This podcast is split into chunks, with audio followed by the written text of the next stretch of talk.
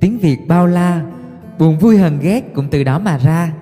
Chúng mình đi muôn xa, nghe tiếng việt là thấy nhà.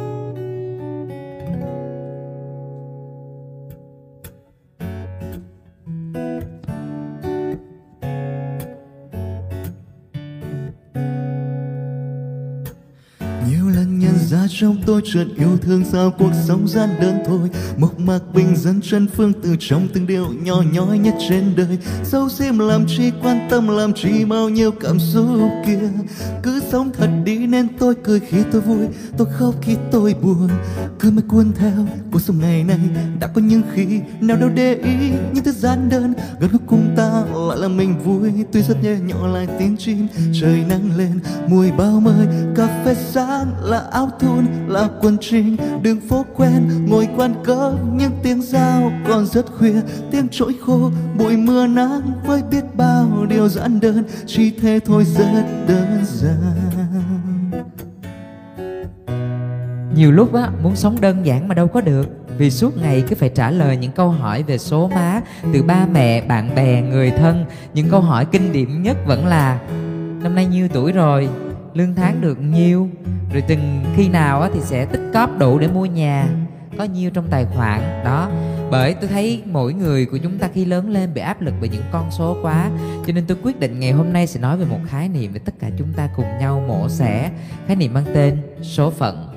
Thời đại học tôi có được tham gia một lớp tập huấn kỹ năng. Tôi nhớ lúc mà đứng lớp á thầy có hỏi mọi người là à, theo tụi em số phận là gì thì mọi người tranh luận với nhau khá là nhiều ờ, rất là sôi nổi. Sau đó thì tạm chia thành ba cái luồng quan điểm chính. Không biết là bạn thuộc cái luồng quan điểm nào thì nhớ comment xuống dưới đây và chia sẻ với mọi người nha.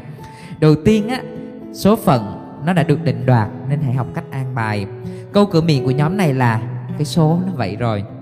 Thứ hai, số phận là do mình tạo nên chứ ai mà nắm giữ. Câu cửa miệng, số phận nó trong tay mình chứ tay ai và quan điểm thứ ba là cái quan điểm mà được nhiều người ủng hộ nhất.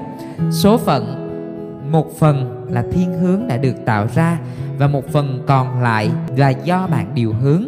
Câu cửa miệng, bàn tay ta làm nên tất cả, làm không được thì số nó vậy rồi. Đùa tí xíu thôi, lộn tuồn câu đúng phải là mọi thứ đều có thể xoay chuyển, ngay cả khi chúng đã được sắp đặt rồi. Tôi thì thuộc quan điểm số 3 và có mở rộng thêm tí xíu.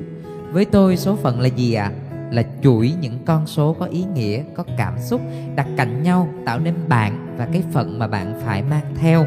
Như việc bạn sinh ra ở thời khắc nào á, nó trở thành cái số ngày sinh của bạn. Nó quyết định bạn được thụ hưởng phong nền văn hóa của thời kỳ nào và có nét tính cách ra sao. Đừng đùa với giờ sinh tháng đẻ của mình nha. Hãy thử tưởng tượng mà xem, một đứa trẻ sinh ra với thời tiết dịu nhẹ khi đêm về và lại rơi vào mùa thu thì hẳn sẽ được hấp thụ một ít lãng mạn và dịu dàng, đúng không?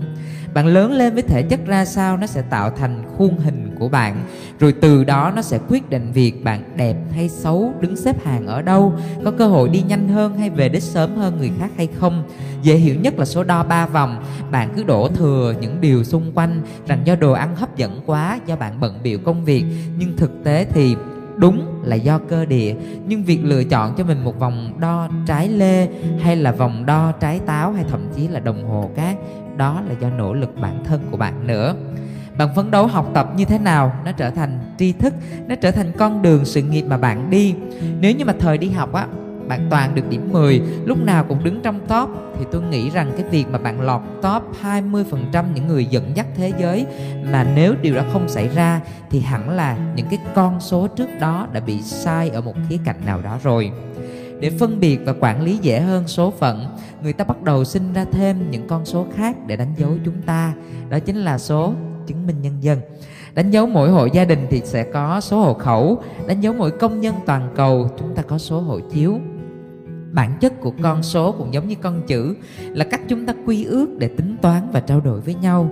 Nếu không có sự gian lận nào thì tôi rất tin vào giá trị của những con số và cách nó sắp xếp để tạo nên một con người giá trị.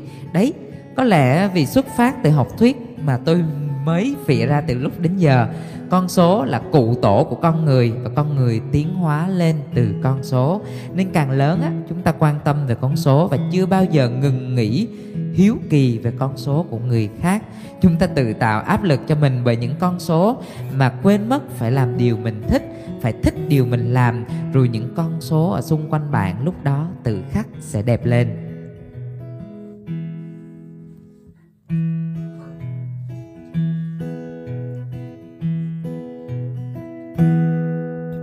Sương đêm vừa xuống bên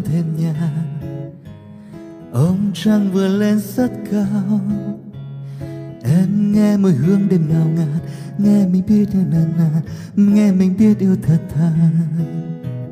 Em vui được giống như mình là, em vui được lan khắp nơi.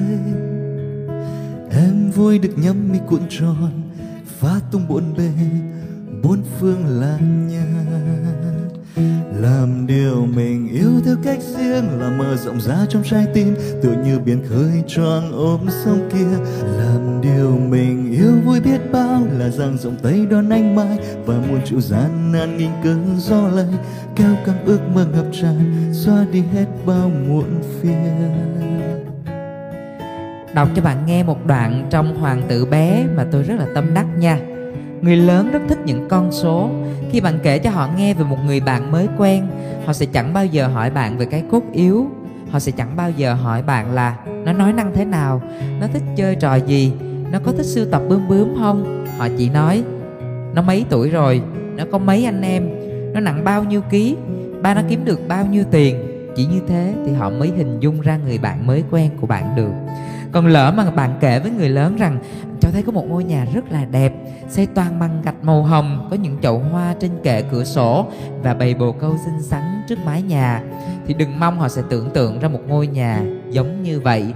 Chỉ cần bạn nói rằng, cháu vừa thấy một căn nhà đáng giá 100 ngàn quan, thì họ sẽ thốt lên, một căn nhà thật tuyệt.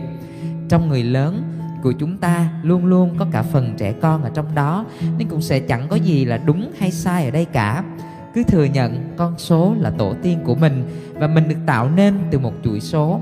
Cách để bạn cải tạo số phận là bóc tách nó nhỏ ra và ráng cải thiện trên từng con số của cuộc đời mình. Mọi thứ rồi sẽ sáng lạng hơn thôi nhớ nha, cuối lời tôi dặn bạn như thế này, những con số mà bạn đang nói đến phải là những con số ý nghĩa và cảm xúc.